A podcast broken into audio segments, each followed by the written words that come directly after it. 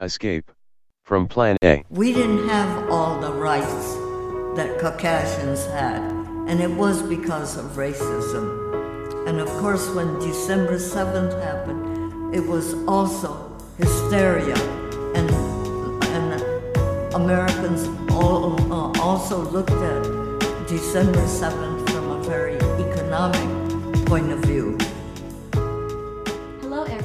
Hello, everyone. Welcome to another episode of the Escape from Plan A podcast.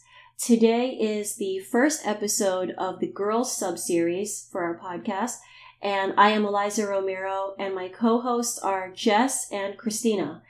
And today we'll be talking about female sexuality, the Women's March, the Me Too movement, and Asian feminism. Awesome. Thank you, Eliza. Thanks, Liza. One of the things I've been thinking about, um, we don't have to talk about Aziz too much. I just want to bring up this one little thing. But one of the things I've been thinking about with regard to this whole Aziz controversy, especially last week, is how much young men nowadays learn about sex from watching porn and how men are not incentivized to be emotionally mature adults anymore. What do you guys think about that? It's kind of true. It it feels true. I mean, I mean, not being a guy or anything, but if just considering all the materials available growing up, like they don't actually get that much like real actionable advice or guides or anything except by what we see in the media, right? And and we know that, you know, porn is heavily consumed. So it makes sense that that would form a large part of what they would expect. It shapes their their expectations for what sex is. Yeah, it's it's so easy to get access to porn now too. Like before you had to really look for it.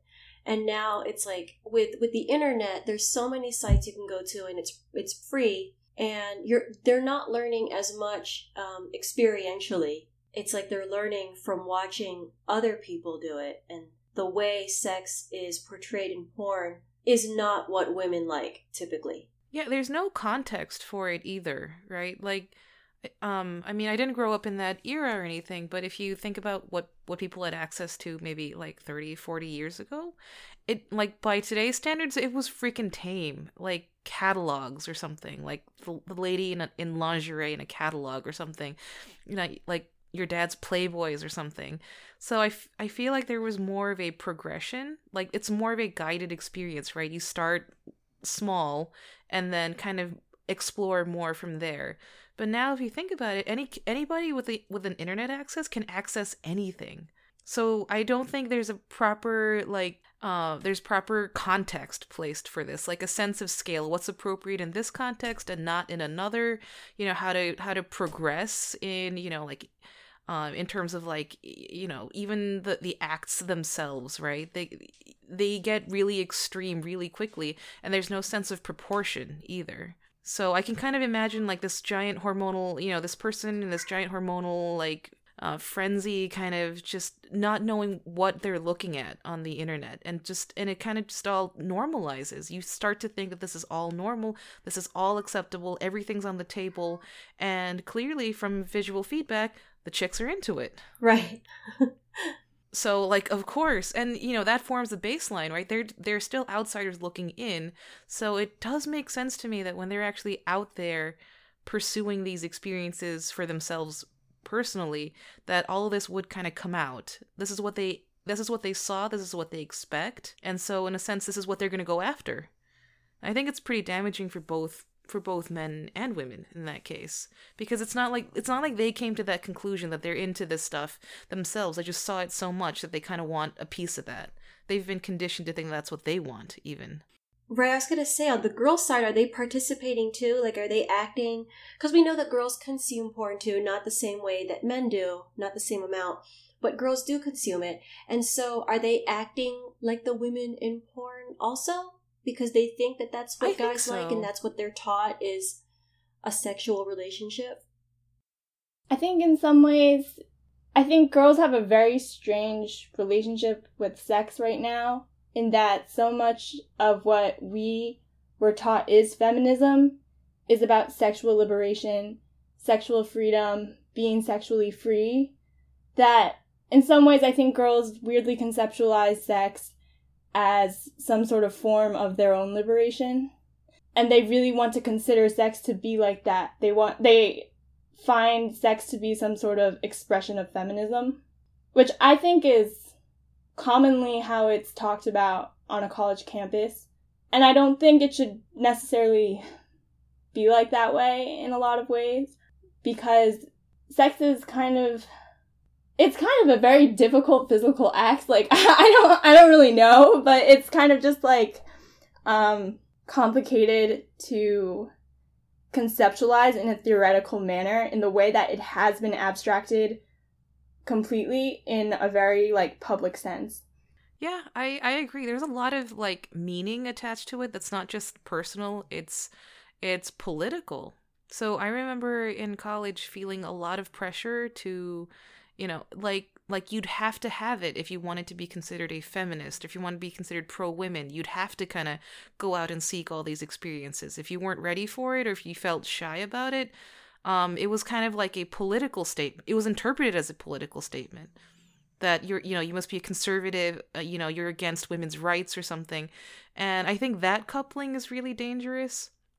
Um, i think a lot of girls feel that pressure and a lot of them probably do succumb to it so it puts a lot of people in a really, really weird position. And that's just, this is not to criticize, you know, being sex positive or anything in any way. It's just that there's a lack of uh, ability to conceptualize the role of the individual, not like a, as a po- giant political uh, statement or something. So I and I think as far as um like what do women how do women conceptualize themselves as far as sex goes, I still remember this this really weird interview that Paris Hilton gave a number of years ago when she was still relevant. And she was talking, she got to talking about sex, but what she said was kind of striking. She said she enjoys watching herself have it because she's kind of she's kind of outside herself she finds pleasure in being that desirable object so that's the center of her pleasure knowing that you know being kind of that that fan- fantastical like porn star who's showing a guy the time of his life. So she's not really like she's not in it for herself even. She's kind of she's kind of she's performing. enjoying the fact that she's the fulfillment of a fantasy. Yeah, performing exactly.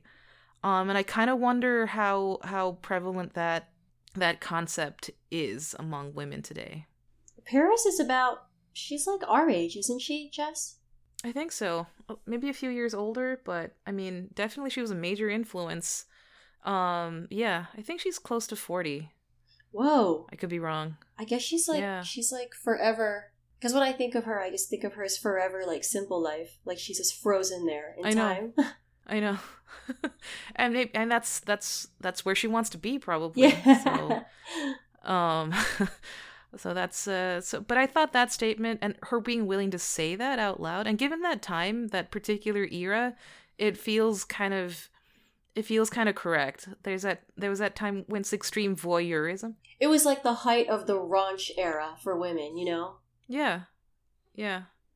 And we still kind of have that going on. I mean, Kim Kardashian took up that banner and ran with it. So there is kind of this voyeuristic uh thing that's that we're all we've all kind of come to accept that as normal right that we we find it normal to be having these glamorized glimpses into people's personal lives kind of living through people so i think that all kind of ties together in how we experience and conceptualize um, sex and relationships so when paris hilton said that statement was it interesting because it was very timely or because it was an anomaly probably a little bit. it bit was of both. timely and it was an anomaly yeah, it was it was both because this was the time when campus feminism was really strident and one-dimensional. You had to be sex positive, you had to be pro, you know, quote women's rights, whatever whatever that meant um at the at in whatever narrow context it was used in.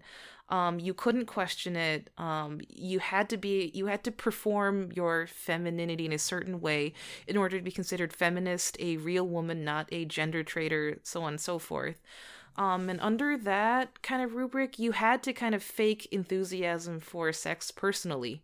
This was around the same time that like a lot of the a lot of the Disney girls like um Britney and Christina Aguilera, they were pretty much shedding that wholesome image and they were they were coming out as very sexually um sex positive and very just um like everything about their image revolved around their sexuality. Their songs their dancing their videos their performances on stage.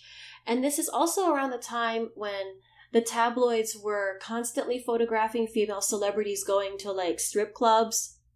It was it was a very um i don't know if sexually liberating was is the right word for it because it really did feel like um like it was a performance by these women Yeah, I think it, I you use the word raunchy, and I think that's the right one. It Yeah. was just it was just It the, was just it was like the debauchery. beginning or in like the height of um from the beginning to the height of raunch culture Um, but also, what you said was kind of anomalous because while this was all going on, if you wanted to consider yourself a feminist, you still had to say, you know, yeah, this is totally what I want to do. This is my body. I just totally love um, sex and all its incarnations. Nothing's off the table. I'm open to anything.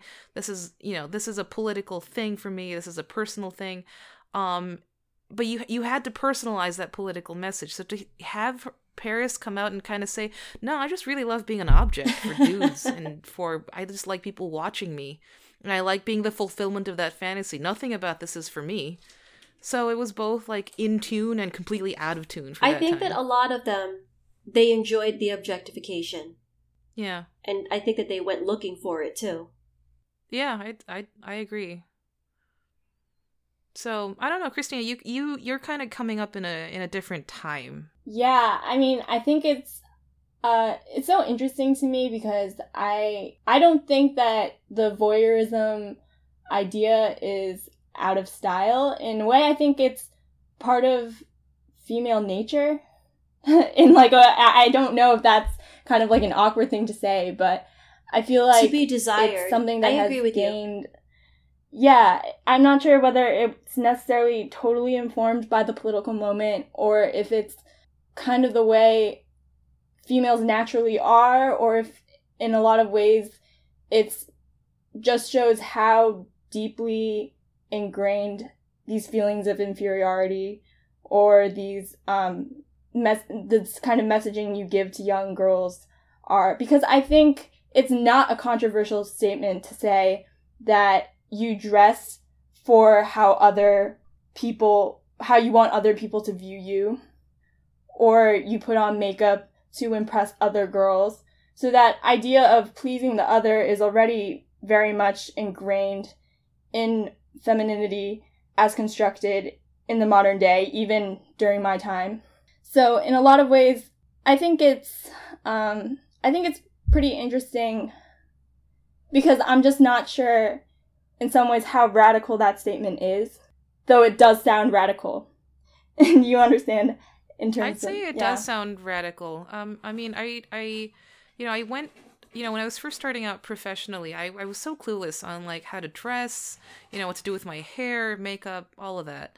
Um, so I went to the internet to, you know, as you as you do, to kind of find guidance on that. Like, what's the appropriate like dress code, makeup, hairstyles? I don't want to seem like a slut. I also don't want to seem like a prude.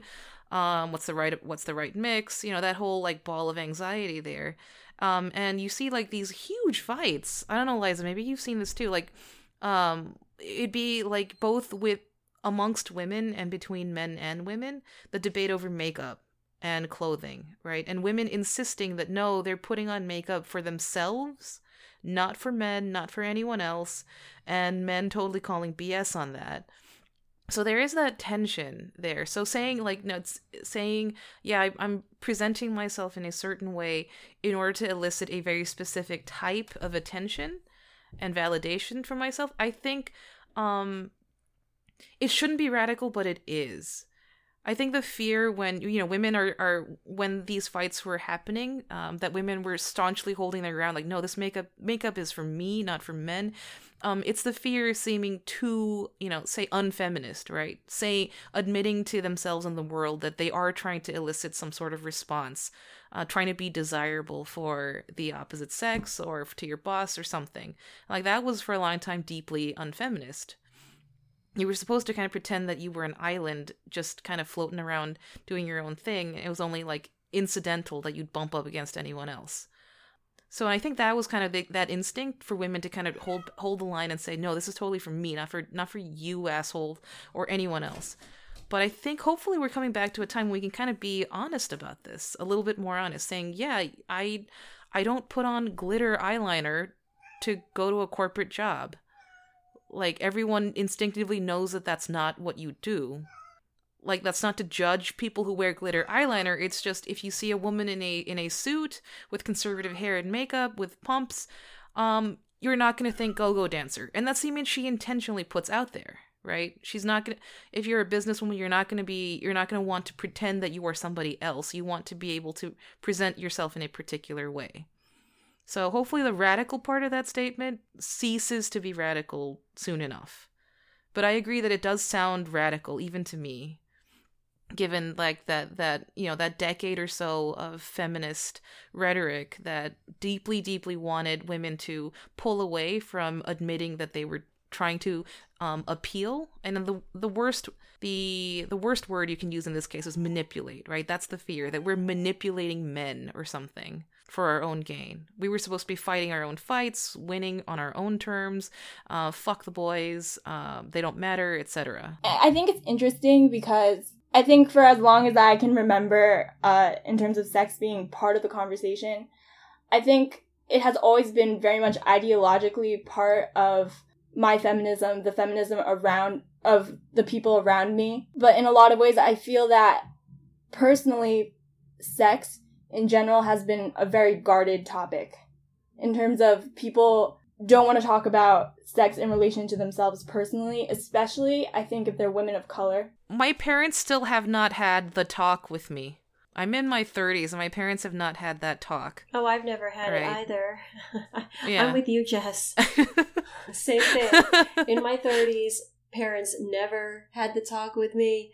Um, like the closest it ever came to was like maybe on prom night, and then that was that was pretty much it. And it was like one sentence, you know. it's like not even direct. It's like it's like a veiled thing. It, it was, and it wasn't even. It was so indirect. It was like you're you're not going to stay out all night, right?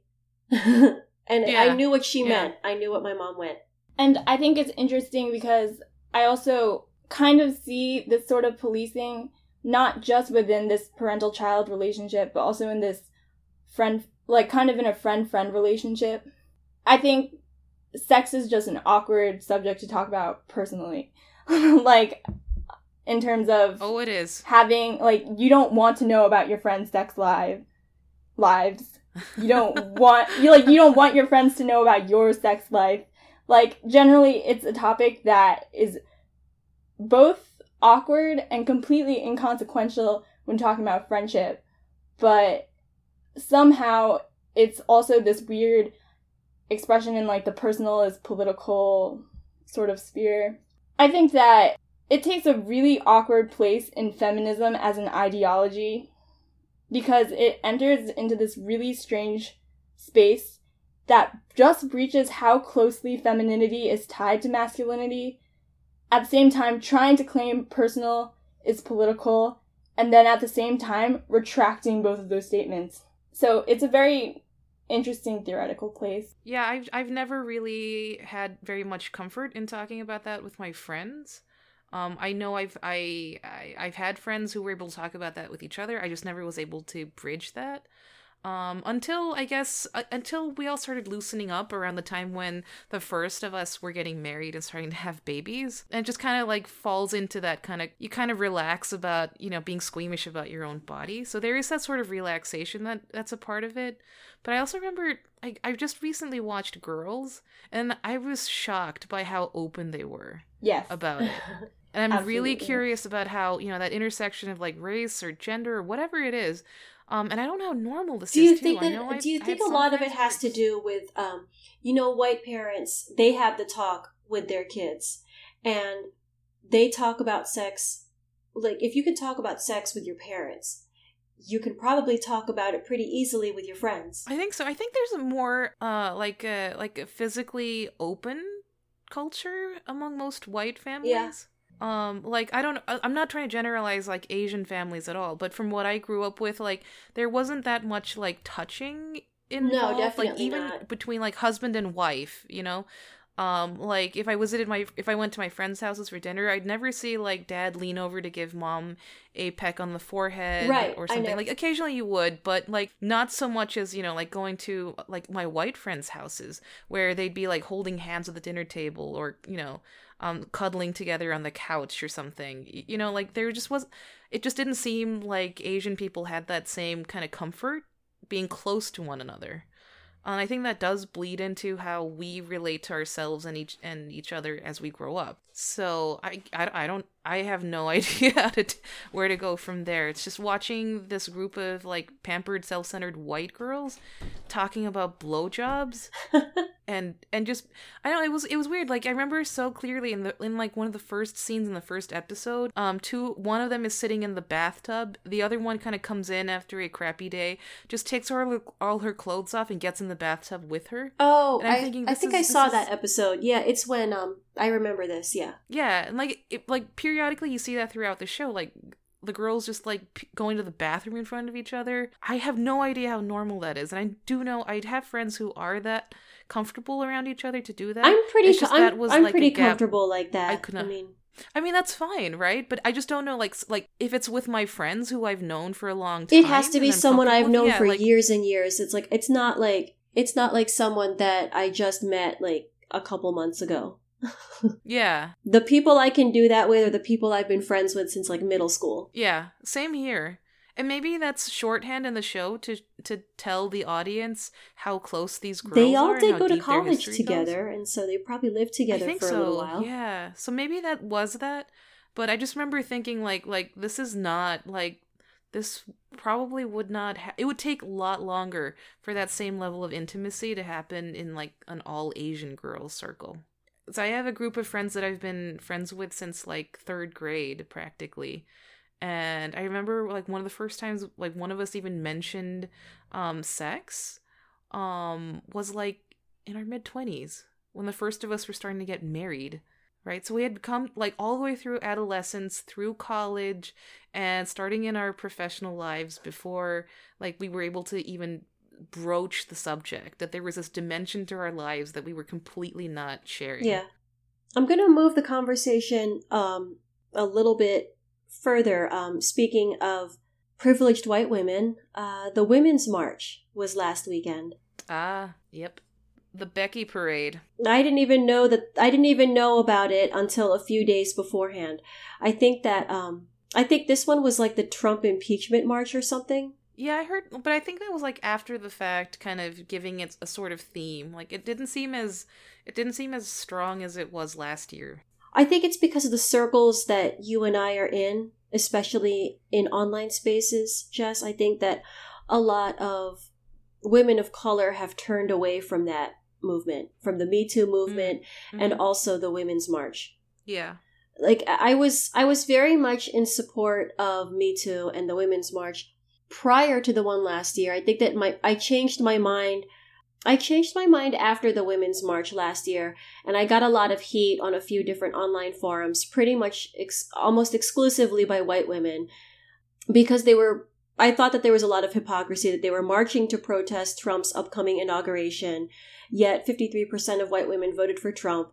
And then they're speaking about equality for everyone. They're trying to be, you know, they say that they're so intersectional, but then, you know, where were they? They never spoke up. They never spoke up in the years leading up to Trump's win, you know, and all the things that happened that led up to that moment.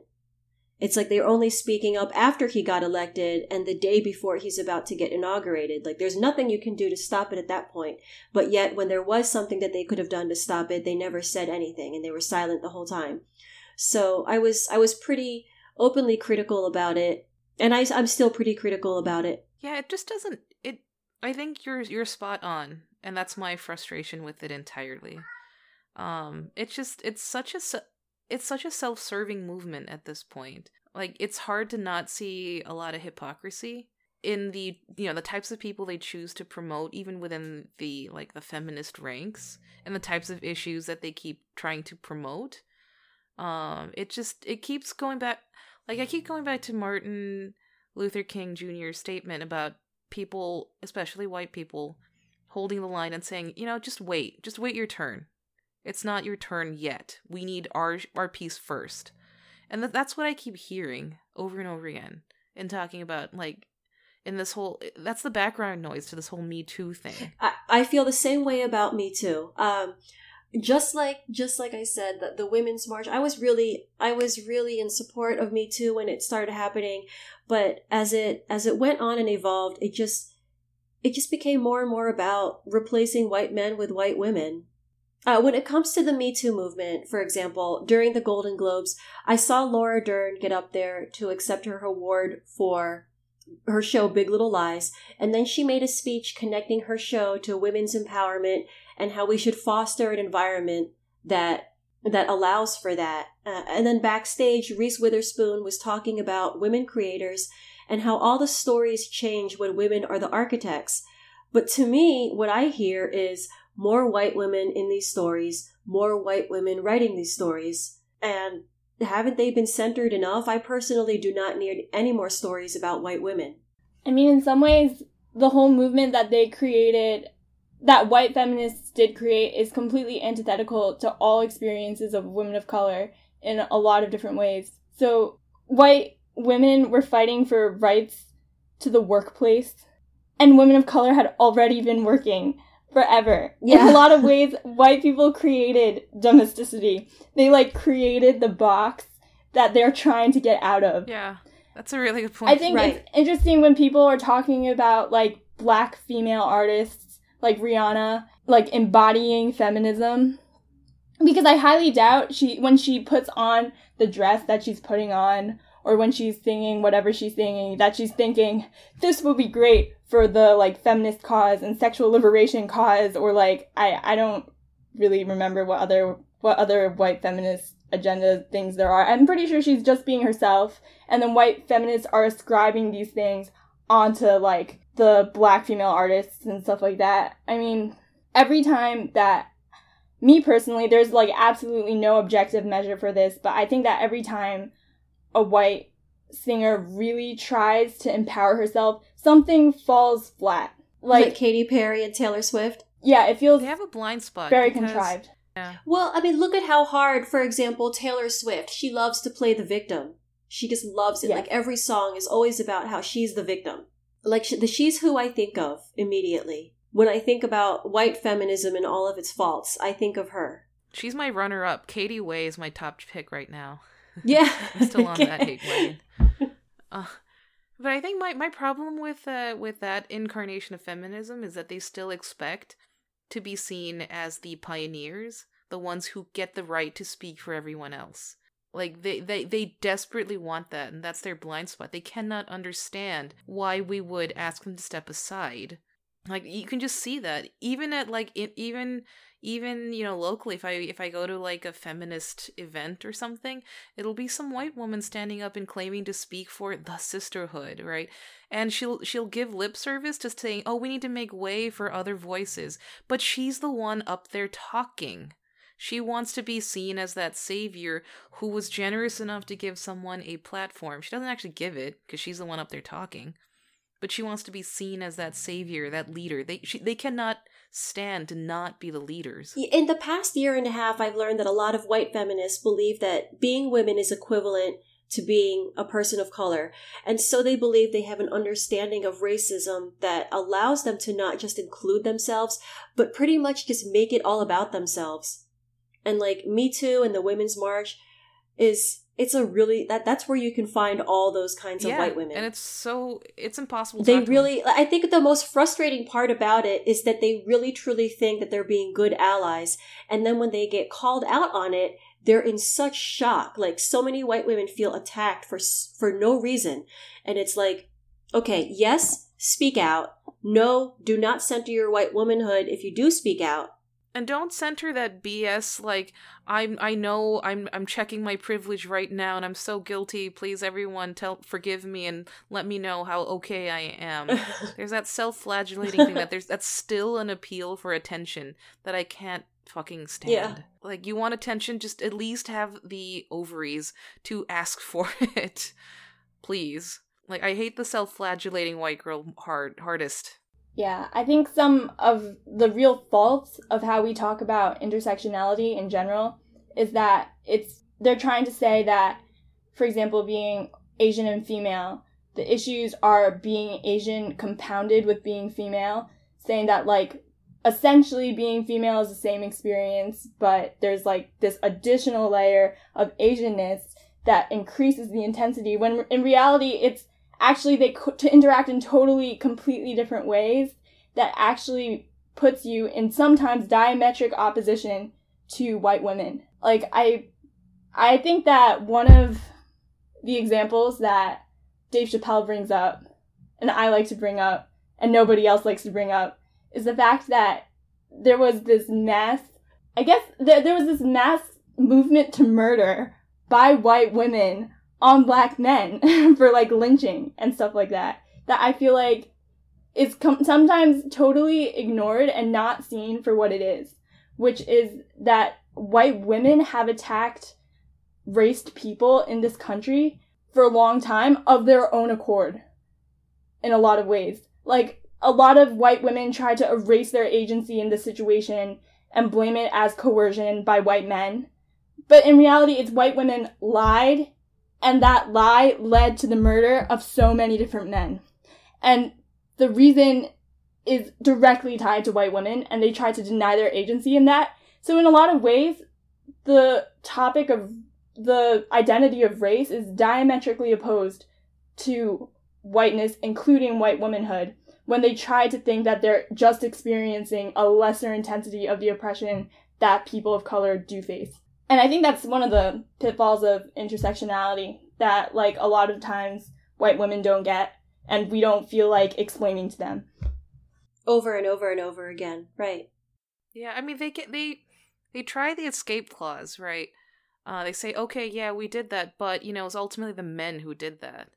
But you're manipulating. Okay, so the constraint of gender here means that you have to act on men to do your bidding, or or you can't just actively go out and do that yourself. That doesn't remove you from culpability. You could have not lied.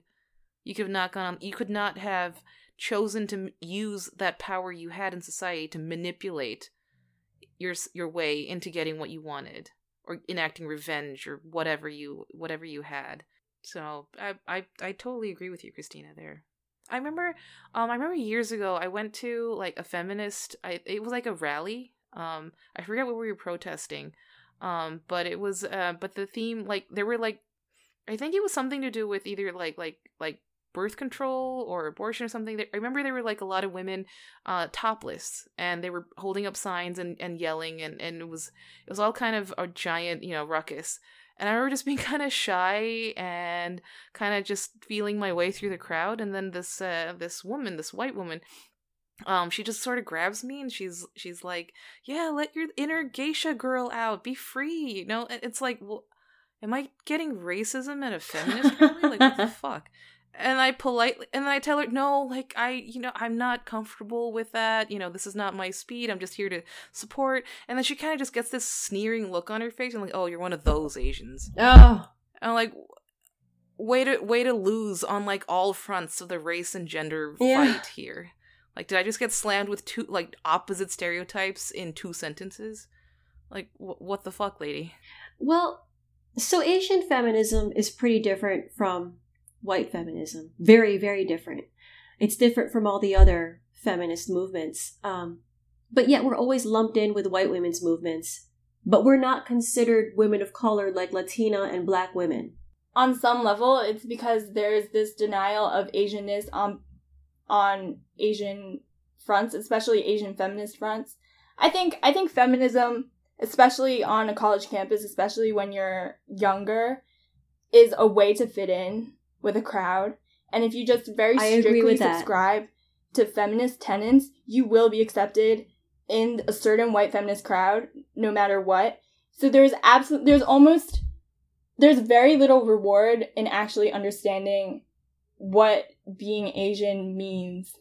A lot of what we what we give to the public to look at as Asian feminism by other Asian feminists tend to actually just be more genuine versions of white feminism because we don't I don't think we're this is probably the wrong word, but complicated enough in the United States. Our presence is complicated enough in the United States to actually really be able to perform and process the ironies that white feminism gives out. So in a lot of ways, we do appear to be a more genuine version of white feminism that white feminists like. But in reality, if you really do understand how Asianness affects people's relationship to other people in America, it a lot of what white feminist tenants try to put out really are totally inapplicable to the Asian experience. We have different cultural influences than whites, so of course our feminism also has to be different. And our experience with gender and power is also different from theirs. Yeah, we're also under different constraints. Right? Like um sorry I keep pulling it back to like like the sex positivity thing, but I think this actually does illustrate one of the ways that um, Asians and Asian feminism has to break from white feminism. Like, there's no way for an Asian woman to actually be as sex positive as, say, a white woman. No. Because uh-uh. we already come into this with an overly sexualized image. So we can't embrace that side as fully as, as say, you know, as other women because that's already a stereotype we're up against. Conversely, we can't exactly be stuck up buttoned up prudes either because that's another stereotype that we also have to deal with. So even just in that one dimension, we're we're we're against way different constraints. So it becomes this little tightrope game where you have to probably switch contexts continually just to be able to kind of hold your head above water. And that's something that uh, that's something that white feminism is never going to understand. An- well, another group that experiences that kind of um, like they can't embrace sex positivity and just being like uh, just embracing their sexuality as black women too. But um, some asian feminists learn like they, they take their cues from black feminism but they can't do that either because we're not impacted by systemic and class class we're not impacted by systemic class and race issues the way black women are. So that's not a direction that we can turn to either I actually think that Asian women and Latino women have a lot of shared experiences. I will agree with I that. mean, I'm also Filipino, so culturally, I feel very tied to Latinas.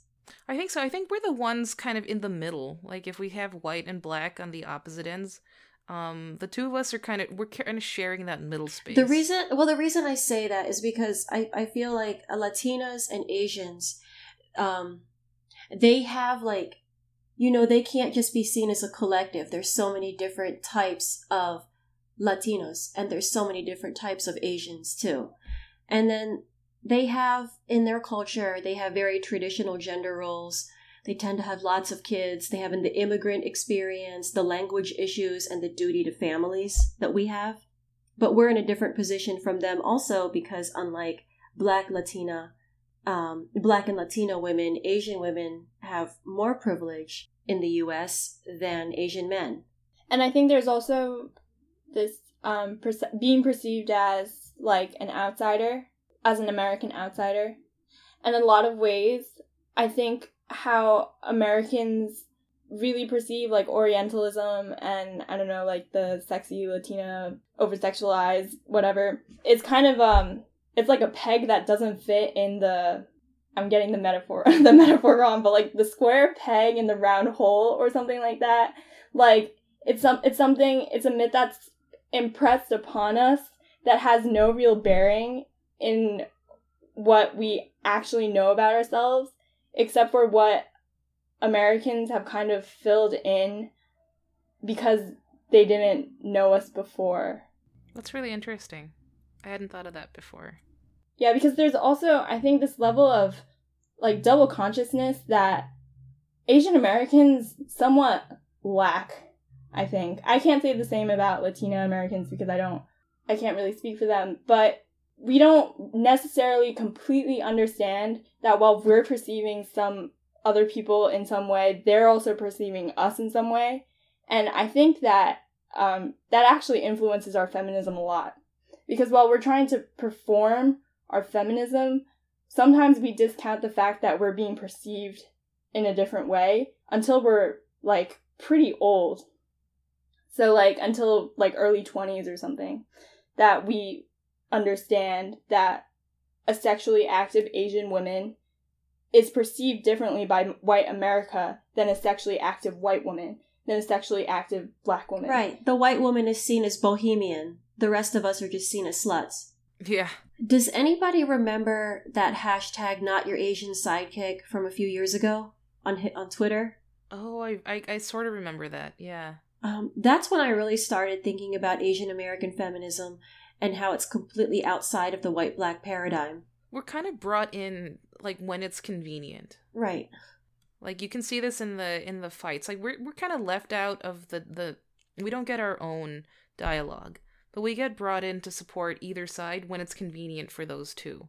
Right? Like if you see the affirmative action debate, then we'll be pulled in on either side for for let's say the white side um, will be you know the model minority will be used against black people to show that well if you if you put your nose to the if you put your head down and work hard you know you can make it even if you're an obvious minority look at the asians here and that's you know kind of a wagging a finger at black people to say you know it's your fault um, you should step up if you wanted to a piece of the american Mhm. dream Yeah, following that not your Asian sidekick hashtag on Twitter and reading all the conversations in the threads, that's where I really learned a lot about how how outsider we really were in terms of the feminist movements in the US.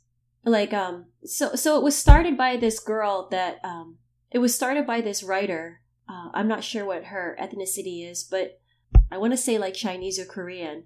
But in one of her tweets, she said that she started the movement because she's tired of, she was sick of the racism and white feminism and she was tired of the patriarchy in Asian American spaces. So I agree with the sick of the racism and white feminism part. Totally. We add a little acceptable ethnic color. Oh, no, sorry. Um, we just we add acceptable color to the white feminist movement. Like if you have some Asians there, then they get credibility. They get cover fire. They can't just claim this is a white thing. We got Asians here. We're diverse. Um, but but that's just using. That's just using us. It's not like we get told to shut up and sit down if we have anything to say, or God forbid we disagree. And you can see that really clearly if anyone dares to. It definitely gets very rude if we if we speak up, especially around white feminists. Um, Jess, remember just a couple months ago, you, me, and Teen got onto the um, I won't say the name of the the site, but it's it's a big forum online, and it, it I'm talking like four million followers that prides itself on being very liberal and progressive on issues about race, gender, sexuality, and parenting. Um, so a few months ago, me, Teen called out the site for ignoring some some pretty terrible anti-Asian comments made by a man that they wrote an article about. And then they deleted my comments, so we all commented again, and it turned into a comment thread war with a bunch of uh, white feminists on there just telling us it's just a joke and stop being so sensitive. Uh, and oh my gosh, you can't say anything without offending anyone anymore. And we talked about it afterwards, and the message that was given to us is that you can't make fun of gays, blacks, Latinos, immigrants, feminists, or transgenders, but you can make fun of Asians, and it's perfectly okay for white women to laugh at jokes made about us. Like, it's just one example, but it's a pretty common occurrence in, in liberal circles. I agree. And I feel like one thing that I want I want to address is just that I have so many problems with Asian feminism that is derived from white feminism because white feminism's goal is to completely ignore and completely delegitimize white males, which makes sense in how their patriarchy works. But for Asian for Asian females, we have to understand the Asian male experience because when you ask the question, why are we perceived the way we are perceived? Like, why are we perceived as either prudes or sluts and stuff like that? Is because essentially Asian males are are emasculated in this country, and white people or people who are not Asian perceive them as feminized Mhm. or whatever. So the idea that we are their counterpart sh- is either we are so totally amazed by these like super tall white westernized men or that we're so shy about them that we either have sex with all of them or we don't have sex at all. Mhm. So I feel like our situation of being quote unquote fetishized slash um, overly sexual or whatever is totally tied to the condition of Asian men in this country in a way that is completely ignored if we even use white feminism as part of the framework of Asian feminism, which is, I think, the issue I have with a lot of Asian feminists. Yeah, I think so. I think there's been a lot of um, like there's been an instinctive alliance that Asian feminism has sought with white feminism. They want to tap into that known power network. I mean, and uh, and to some extent, I I understand the urge, right, to get legitimacy, to get voices, to get uh, attention. Um, that's a much bigger movement. You kind of want to tag along or or you know leverage that alliance in some way. But I think in the in in seeking the alliance, the main uh the main points that we need to get addressed completely got lost because they were willing to capitulate to the point where it's completely meaningless and sometimes damaging, often da- damaging to our own community. Yeah, and by kind of accepting kind of accepting like the terms that white people will put onto Asians is kind of like accepting both the stereotype that they give gave to Asian males and also the stereotype they gave to Asian females, which is um, internalized racism, sexism. Yeah, I mean that that term patriarchy gets tossed around so casually, um, but it's and it means something very specific in classic like feminist canon, right? And people try to take that concept and apply it wholesale, and it's kind of breaking everyone apart. And rather than seeing that fracture and kind of critically evaluating that to see, you know, what's correct about it, what needs to be adapted, and what's completely not applicable, we just keep trying to like jam that square peg into that round hole, and you know, yell at mm-hmm. the hole for for it not fitting in or something. like it's it's yeah. really it's it's it's insane. And then also, I think it's important to just say that like if your feminism only if only people who are in your insular feminist circle understand your feminism, it's probably not very functional. It probably isn't very generalizable at all. That's very true. that's what you see. Yeah. Like you see people like in the face of criticism, they don't um they don't adapt or modify. They get angrier and they retreat. They retrench in these smaller and smaller groups. Um and they kick out people. Yeah they they do. So it's so it's it's sad to see that happening. Like it's that happens especially in the like the minority communities right? So it's really like it's really frustrating and sad to me to see like how prolifer how proliferated like the white counterpart side to that. They took over they took over Hollywood basically. They have the nation's attention right now. That's how huge their platform is. And that's how damaging applying that ideology to smaller communities is. It, all it does is, is fractures us. Like, there's nothing about it that unified or brought people together, brought more understanding. It's literally just pitting people against each other in these smaller and smaller communities. And in the meantime, you can just see that it worked so well for them. Why would it work so well for us? And so insisting on keeping insisting on sticking close to that template, the same concept, the same ideology is so fundamentally insane to me. It's not working for us. Why keep it?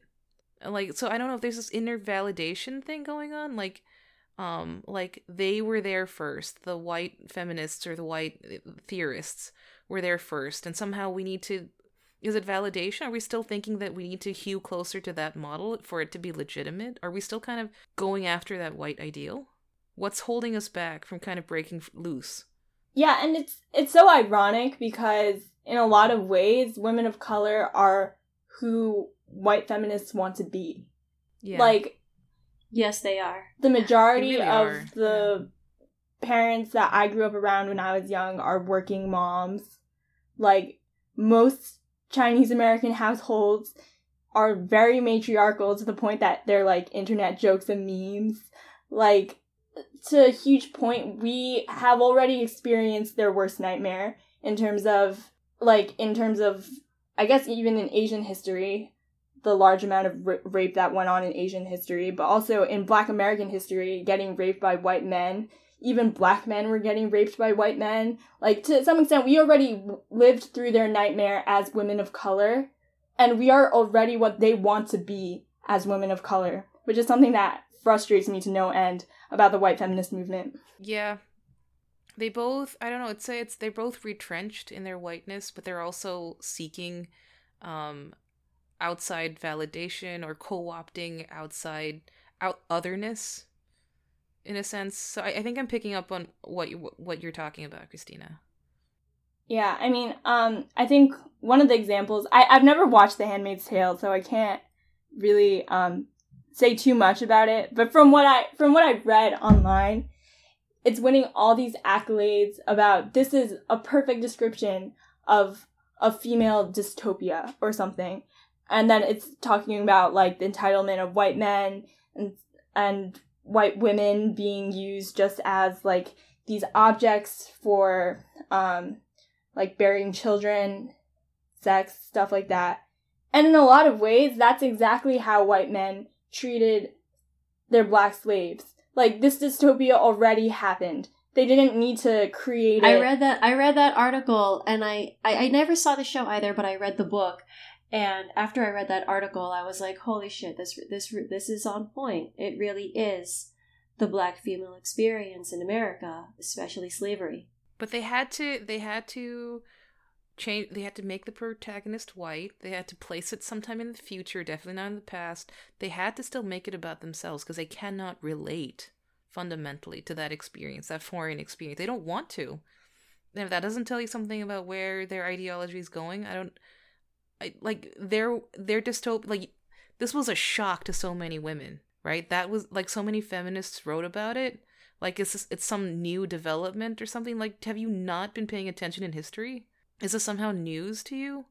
Like, why are you, why, you should be ashamed if you consider yourself a feminist and think this is somehow a future that might happen and disrespecting the history, the very real history that you claim to respect and revere and, you know, give a platform to every once in a while during Black History Month or something. Like, this, that, that blind spot is just infuriating you know how Natalie Portman is is considered such such a voice in feminism and um, especially the Me Too movement because that little move that she pulled at the Golden Globes. Wait, what did she do with it? Have the... you guys heard of the the movie Annihilation? I just heard about it from from you actually. Yeah. um so there's this movie called Annihilation and in the book the female lead is written as an, an Asian female character and, you know, Natalie Portman has been very outspoken about giving more roles to people of color. And here she is taking this role that was originally an Asian female character. So, you know, I, I really hope that that movie tanks. I saw the trailer and it's pretty awful. So, it'll hopefully just tank because it, fun fact she bad. was a few years she was she was at harvard a few years ahead of me and i was at mit just down the road um so i heard stories and i heard she was a real bitch that doesn't surprise me at all you know i i actually i, I don't know i i i guess we kind she was we're kind of close enough in age where i guess we sort of went we've kind of grown up together in a sense um, so I've always kind of been like aware of her career in the back of my mind, and I just I just don't like her. She always seems so smug. She does seem smug. That's a good word for it. She's always talking about how she's so great because she doesn't go out to Hollywood clubs, and she's so great because she dresses so modestly. And it's like, well, okay, good for you. Okay. yeah, and you want? Something that just also interests me about white celebrities in particular is only if you are a white female will mediocrity and relatability be used as an asset to your career. Like, I can't think of a single woman of color who is famous because she's so relatable.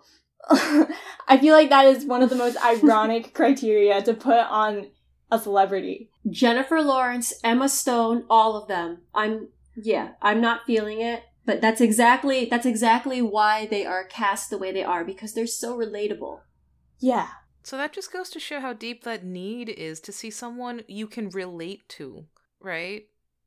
Like this is this is people hold this up as a as a as a benefit and a real value that they ascribe to these actresses. And they're mediocre actresses for the most part. They're not, you know, particularly talented or very attractive, but that one elusive quality, relatability, is what makes them so famous and so wealthy. So we know that there's a dollar value that people place on that. Yet when it comes to anyone else who wants screen time, then it's, well, why can't you just look at white people? Why can't you do that?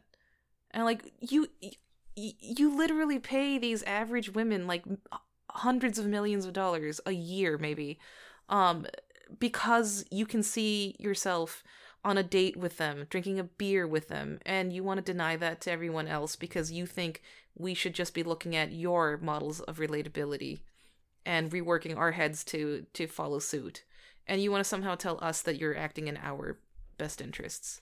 Like screw you. I don't know, we kind of got off on a tangent there, but it was a satisfying one. Thank you for listening. If you enjoyed this podcast, we have a lot of other episodes you might enjoy, so make sure to smash that subscribe button, rate us on iTunes, or leave a comment on SoundCloud. Also, make sure to check out planamag.com for the latest articles and Fuck Yeah Fridays. Till next week. I mean, Japan had been working the land. I mean, she was given only the worst kind of desert land and she made it fertile. And so other farmers, Caucasians, it would be it would be to their advantage if the Japanese were thrown out and they could work the land. Uh, so I think on, on what are the civil rights we lost, I think well, we never had all the civil rights. Uh, and I think that's how come too that there came to be a group called the No No Boys because they felt it was more important to fight for civil rights than to fight the enemy. I think a lot of Japanese felt they weren't treated like a, a real American.